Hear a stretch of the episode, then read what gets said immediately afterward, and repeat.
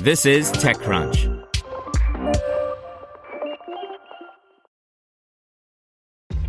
This episode is brought to you by ShipStation. You know, some things take a lot of work, like sending little robots to far off distant planets. And just as that's challenging, so too is running a successful e commerce business, especially when there's so much to do. So I want to introduce you all to ShipStation. Now, I love using ShipStation because of its easy to use dashboard, which makes managing orders and printing labels a breeze and super smooth. Oh, and the customer service is just out of this world.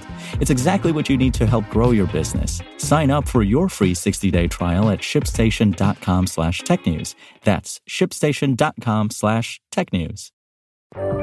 This is TechCrunch. Clubhouse ventures beyond audio with Backchannel, a new messaging feature, by Taylor Hatmaker. We knew DMs were on the way to Clubhouse, and today the new feature landed, spicing up the audio only app with a text based chat feature.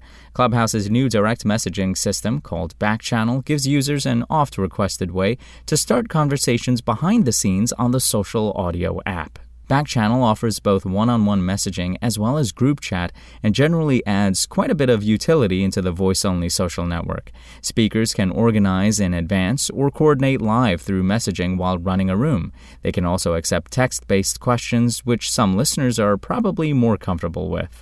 Clubhouse users can send links, but not images or videos through Backchannel for now, but it sounds like more new features are just around the corner. The messaging system also includes a message request area where communication from people you don't know lives until you approve it. So far, Clubhouse's DMs are focused on chatting with people you know or people you'd like to know.